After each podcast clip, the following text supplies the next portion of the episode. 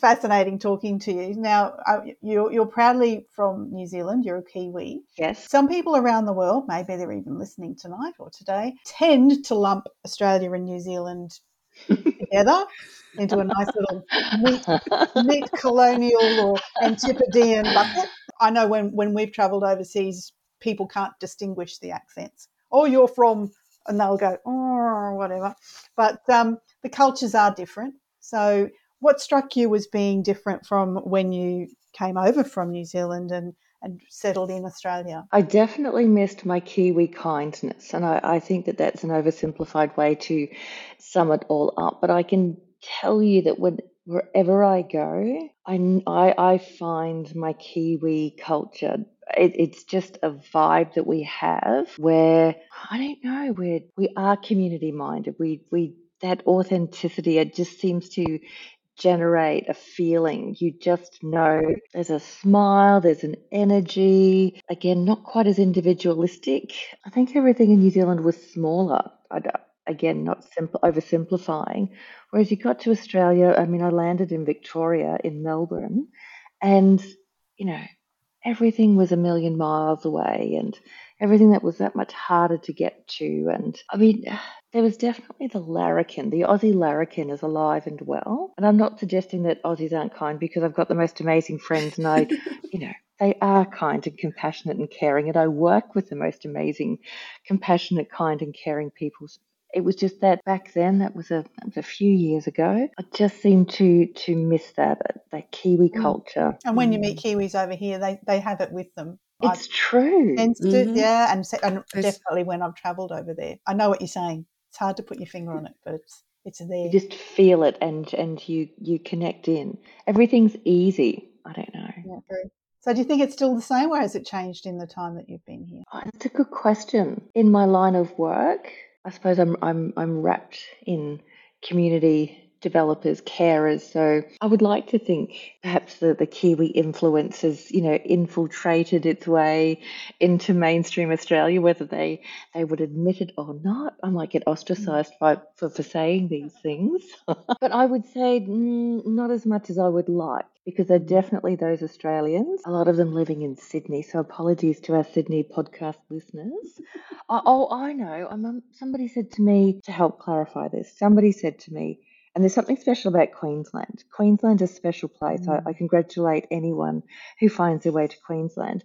Melbourne, I think it's a case of what are you? So, you know, are you a doctor? Are you a lawyer? Are you a media back? Once you get to Sydney, it's who are you? So, are you a Packer? Are you a Murdoch? Are you a, mm. you know, Peacock? Who, who, who are you? Whereas once you get to Queensland, it's how are you? Pure and simple, how are you? Before we even worry about your heritage or your status or mm. we're really not interested it's just how are you it is interesting how how how different we are just in, in between states sa would be you know there'd be a different vibe as well and over in wa well they they'd like to just secede from the commonwealth anyway or certainly from australia Uh, I don't. I don't know whether they'd be. What are you? Sure. oh, maybe that. Oh yeah, and you throw daylight savings in the mix, and it gets very confusing. Oh, oh it does. I miss that terribly. Miss it terribly. Oh, one day.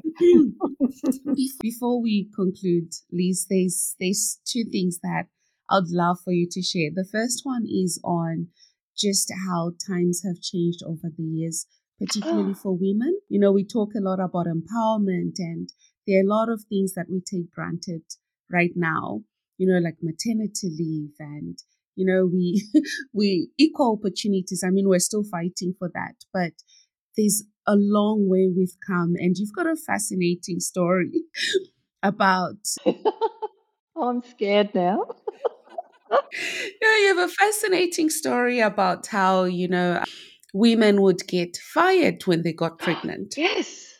Yes.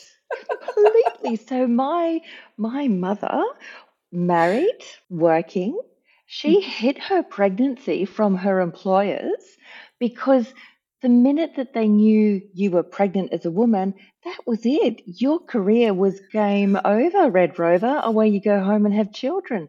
And in um, Brisbane, I worked for a company that my boss told me that in the 70s they loved it because it was worse than New Zealand. In Queensland, the minute you became engaged, you were sacked from your employment. So the men loved it because, of course, all of these new employees were coming through. I thought that was horrendous. I'm not quite sure who oh. decided that that was ever going to be a good, you know, industrial relations strategy, but it was. It's just how it was done. So the moment you became engaged, that's it, career over. In Brisbane, absolutely. I don't know if it was all businesses, but certainly for this large organisation, that was it. Career over. I, career I worked, over. I worked in the early 80s in a, well, let's say the return services organisation that we have here and in the head office and, and was, was asked the same question uh, what are your plans to have children? Because I, I was up for a promotion. There was only two secretary jobs so it was the higher one that i um, was was going for and was was blatantly asked by my you know world war ii veteran manager what are what are your plans to have children? And i said oh, i didn't have any and i still don't have any. So But all those things may that have they influenced that. Hmm. Can't ask Mm. now, but the things that we were subjected to. Mm. And I have a daughter, my husband and I have a daughter, and her her gorgeous girlfriends have grown up with me saying, I'm going to pass the baton to you. Because Mm. guess what? The fight isn't over. Sorry to tell you, um, the fight continues. And when Roe v. Wade was repealed, I just said to Sarah, "That's it. That's it. I Mm. what I'm saying is true. That we can fight and we can change policy, we can change legislation, we can change cultures, attitudes, values. But guess what? Someone in the dark corner over there is waiting to claw it Mm. all back, Mhm. all back. You know, the fact that we're still talking about gender inequality, um, pay gaps. I, I Mm. want, I'm curious, my curious mind, I'd love to know what is stopping us from, with all the advancements in superannuation, I used to be in the financial services industry, with Mm. all the advancements in the way superannuation is set up, what is stopping, and maybe my knowledge is wrong, but if, if a woman fell pregnant and went on maternity leave, how do we not Mhm. split the husband's super? How is it that her superannuation contributions stop Mhm. Until she goes back to the workforce. Again, I'm not an expert on superannuation, but I'd love to Mhm. know could we not change that? There are definitely areas where it's financial agency. We deserve it as women. We Mm. deserve, I Mm. cannot cope with the fact that women are the highest growing rate of or experience homelessness. Yes. That in 2023 is beyond me. Mhm. Absolutely beyond me.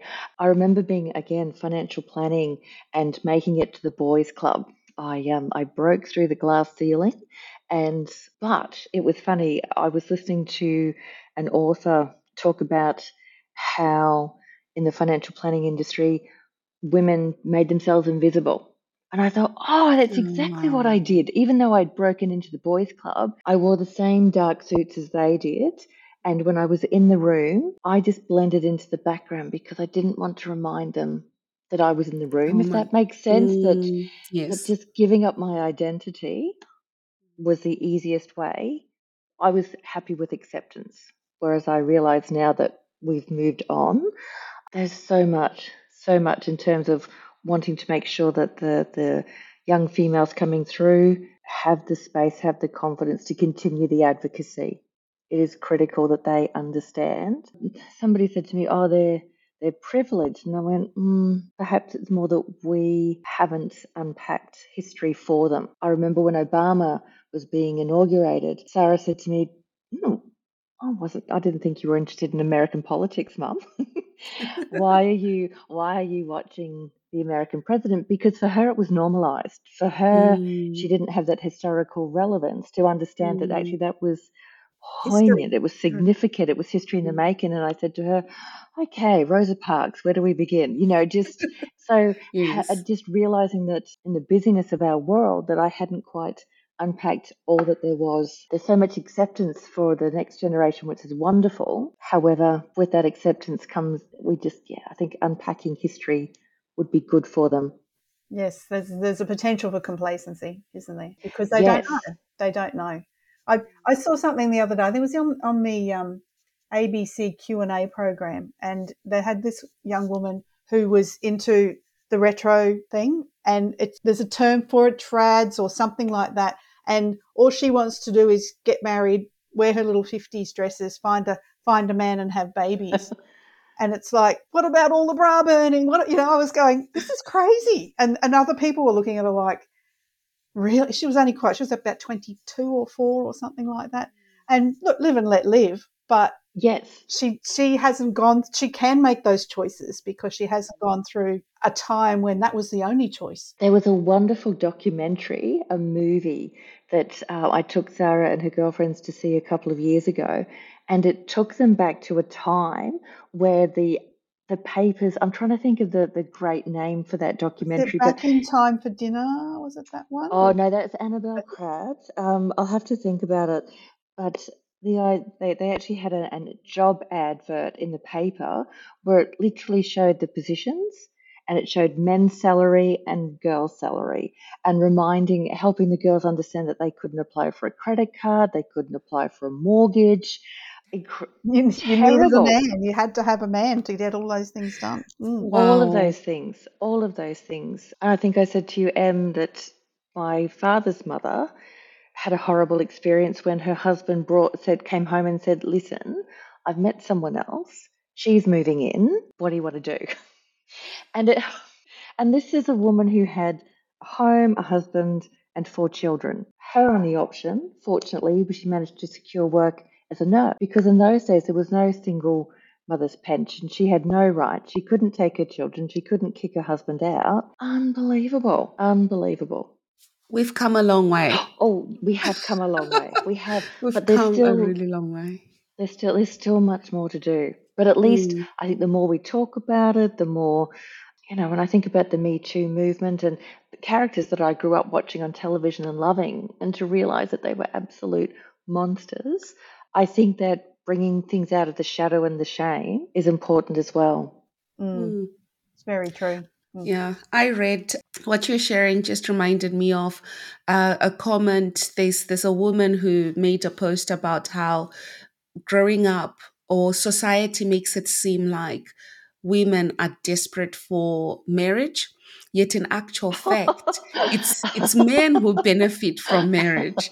You know, so it's oh, and women and and I can understand why in the past women would be. I mean, you can't you couldn't have anything without without Yes. marriage. So that was a Mhm. means to an end. So it's interesting how times evolve but still pretty much stay the same. There's always a level of discrimination going on. There's always uh, a learning to be done. But I think I like what you said about passing the baton. It's about making sure that we keep the lessons alive we keep the Mhm. lessons alive. We keep the stories alive because if we don't know our history, we're bound to repeat it. Absolutely, Mm. absolutely. And there will be people who want us to repeat it. Uh, I mean, I do. You made me think when I was in my early 20s, it was all about are you getting engaged? When are you getting married? When are you Mm. buying the house? When are you having children? I don't put any of that pressure on our children. Mm. Women benefited from being married. Oh my goodness. Oh my goodness. The patriarchy. Oh, bless their souls. Well, Liz, this has been an absolute gem. Thank, you Thank so much for making time to talk to us and telling us so many fascinating stories. Um, There's definitely a lot that I've, yeah, I'll probably just listen to again and just have a laugh. but this was great. Thank you so much for making Thank time to talk so to much. thank us. you Lovely Yeah. talking with you both. Thanks, Sandra. Thanks, Em. Right, thank you. Liz. Thank you. Yeah, and to our listeners, thank you for tuning in. If you have any comments or questions about this episode, send us an email and we will explore your questions or anything that you might want to discuss or explore that a little bit more. Thank you for tuning into Empowered Voices Amplified. We will see you next time.